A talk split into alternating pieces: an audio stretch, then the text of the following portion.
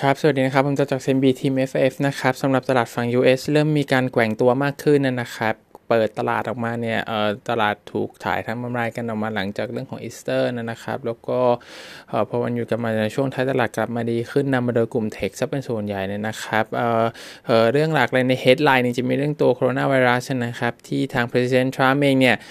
ฝั่ง ยู เอส เองก็ดูเหมือนจะมีข้อถกเถียงกันนะครับว่าจะกลับมาเปิดอีโคโนมีได้เร็วมากน้อยแค่ไหนนะครับซึ่งทาง Trump เองก็ต้องการที่อยากจะเปิดแล้วก็ทางนิวยอร์กเองเนี่ยก็ให้ข่าวเหมือนกันนะครับฝั่ง Governor ก็มองว่าเ, เคสเริ่มลดลงแล้วนะครับแล้วก็มีโอกาสที่จะเปิดได้เร็วเร็วๆนี้นะครับในขณะเดียวกันรัฐอื่นๆนะครับอย่างเช่นตัวแคลิฟอร์เนียกับวอชิงตันเองนะครับเขาก็พยายามที่จะลีดนะสำหรับฝั่ง local economy ของเขานะครับที่เคสเขาดูเหมือนจะน้อยกว่าแต่ฝั่งนิวยอร์กนะครับแล้วก็เห็น stabilization มากขึ้นก็พร้อมที่จะเปิดนำหน้าก่อนที่ทรัมป์จะประกาศแบบ nationwide อีกนะครับซึ่งตรงนี้ก็เป็นในเรื่องของการเมืองหนึ่งเข้าใจว่าอำนาจเองเนี่ย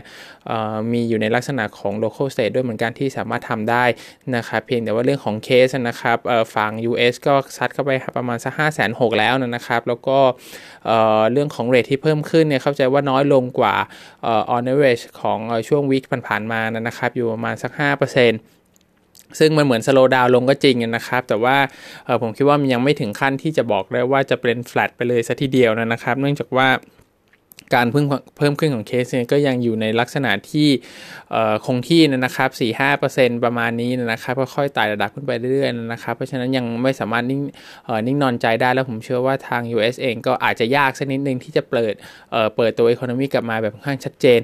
ตลาดจะกลับมามองในเรื่องของ earning season มากขึ้นนะครับซึ่งส่วนหนึ่งทุกคนน่าจะมองว่าตัวเลขออกมาไม่ดีอยู่แล้วนะครับสิ่งที่นักลงทุนจะควานหามากขึ้นก็จะเป็นเรื่องของ quality ที่เกิดขึ้นหลังจากตัวโควิดจะมากกว่านะครับว่ามีความทนทานต่อ economic depression มากแค่ไหนนะครับว่าถ้าเกิดเกิดขึ้น recession จริงๆบริษัทไหนจะเป็นผู้อยู่รอดบ้างนะครับ cash level มากน้อยแค่ไหนซึ่งอาทิตย์นี้เองก็จะเป็นอาทิตย์ที่ earning season เริ่มเข้ากลับเข้ามาเมื่อคืนเองทาง Ford เนี่ยเริ่มออกมาพูดแล้วนะครับว่า revenue จะหายเข้าไป สิบหกเปอร์เซ็นต์ เอ่อ loss ก็มีตัวเลขของเขาออกมาประมาณนึงนะครับแล้วก็เรื่องของ cash level เนี่ยยังเยอะอยู่นะครับอยู่ประมาณสามสิบบิลเลียนนะครับแต่ว่าตัวเลขทั้งหมดเนี่ยเนื่องจากว่าเข้า halt operation แล้วก็ปิดทุกสิ่งทุกอย่างเกือบไปจะจะหมดเลยนะครับแล้วก็ cash level ของเขาเนี่ยสามารถ last long อยู่ได้ที่ประมาณ quarter สามนะครับถ้าเปิดช้ากว่านั้นเองเนี่ยบริษัทก็จะเริ่มมีประเด็นด้วยเหมือนกันนะครับแล้วก็เข้าใจว่าเรื่องของ dividend เนี่ยก็ถูกเก็บไว้ก่อนแล้วนะครับเนื่องจากว่าต้องการ cash เอาไว้ running business ภายในบริษัทนะครับไกด์ไลน์แนวๆนี้นะครับผมเชื่อว่าน่าจะออกมามากขึ้นนะครับแล้วก็นักลงทุนเองอาจจะในพาร์ทหนึ่งผมเชื่อว่ามันก็ยอมรับได้นะครับอีกพาร์ทหนึ่งคือ return เองเนี่ยเรื่องของ dividend อาจจะมีโอกาสที่จะหายไปนะครับซึ่งอาจจะทำให้ total return หรือ expected return ที่เกิดขึ้น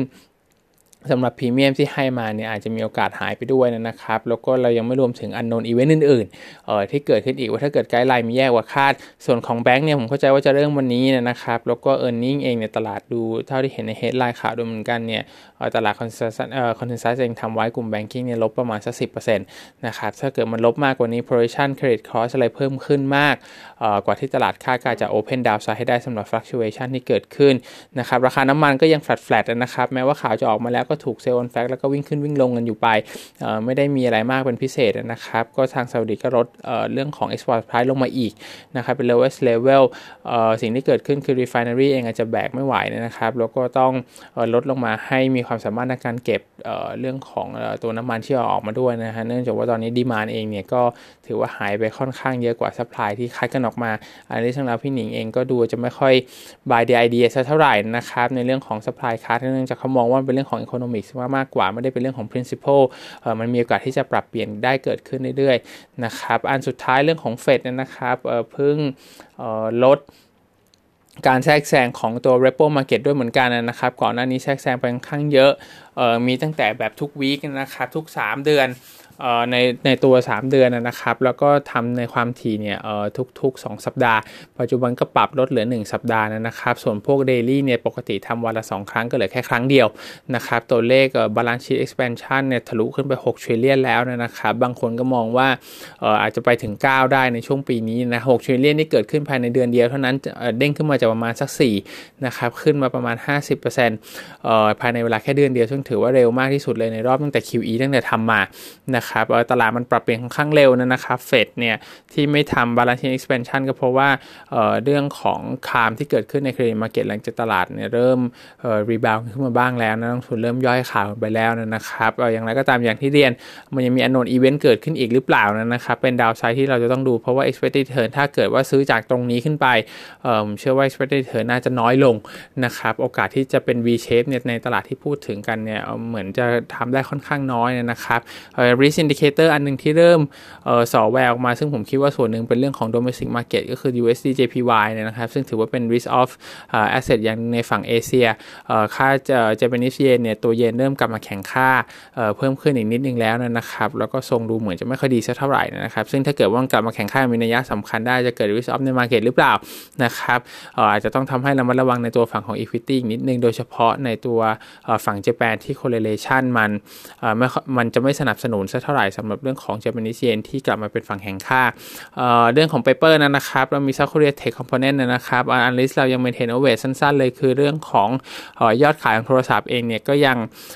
slow down นะครับ Samsung Galaxy เอส ยี่สิบ ขายไม่ค่อยดีเท่าไหร่นะครับ First half เนี่ย expectation เหลือ ยี่สิบ million shipment นะครับจากเดิมวางไว้เป็นไหนจากปีที่แล้วเนี่ยประมาณ สามสิบเก้า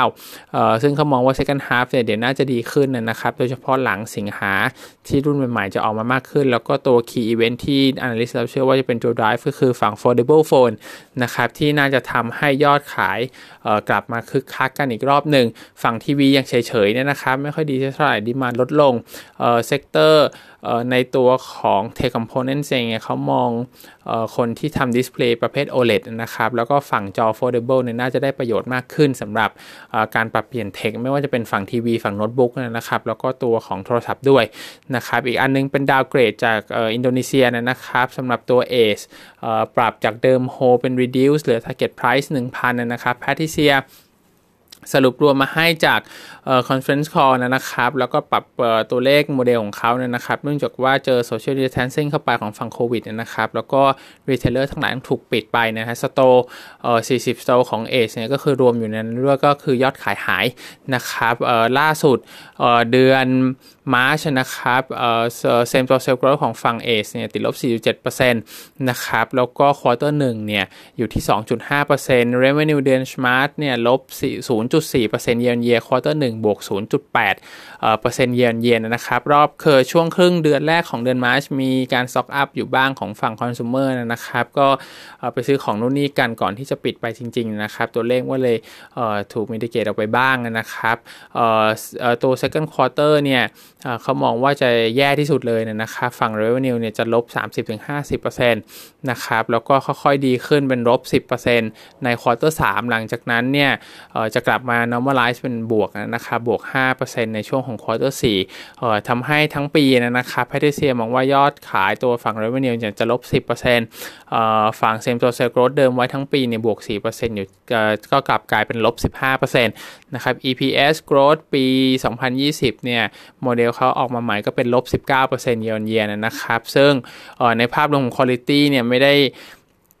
มองว่าระยะยาวไม่ได้เป็นประเด็นนะครับแต่ว่าการดีเรทรอบนี้มันก็เกิดขึ้นจาก Impact ของตัวโควิด สิบเก้า จริงๆที่ทำให้ Earning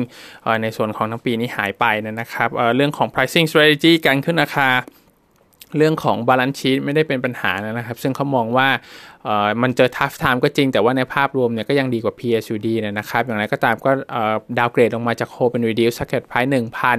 เอ่อรูเปียนะครับใช้ พี อี ยี่สิบจุดสี่ เท่าสำหรับปี สองพันยี่สิบเอ่ออยู่ที่ ลบศูนย์จุดห้า เอส ดี ของ mean ไฟว์ year นะครับเอ่อต้องอย่าลืมว่าฝั่งอินโดนีเซียเองเนี่ยเมื่อวานผมเห็น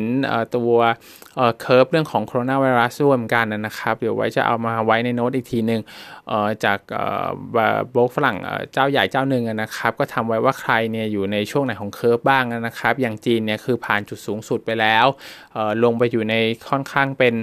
แทบจะเป็นแฟลตอยู่ข้างล่างอยู่แล้วนะครับเซาท์เกาหลีก็ตามมาฝั่งอินโดนีเซียเนี่ยยังกับฟิลิปปินส์เนี่ยถือว่าเป็นแลกขาดพอสมควรในเรื่องของโคโรนาไวรัสนะครับซึ่งอาจจะทำให้การปิดเนี่ยถ้าเทียบกับไทม์ไลน์เทียบกับประเทศอื่นๆเนี่ยช้ากว่าได้เพราะฉะนั้นเนี่ยเรื่องของผลกระทบที่เกิดขึ้นในควอเตอร์สองก็ไลลี่ที่มันจะโดนฮิตจริงๆนะครับเพียงแต่ว่าจะมากจะน้อยกว่าที่แพทริเซียคาดไว้แค่ไหนนะครับซึ่งเขาทำตัวเลขเนี่ย below consensus ไว้อยู่แล้วประมาณ ยี่สิบเปอร์เซ็นต์ ก็ดีดิสคาวมากพอนะครับ target price ก็ลดลงมาให้แล้วอยู่แถวโลที่อย่างน้อยๆรอบนี้เนี่ยทางเอสเนี่ยลงไปมาร์กเอาไว้สำหรับ market pricing นะครับก็ผมเชื่อว่า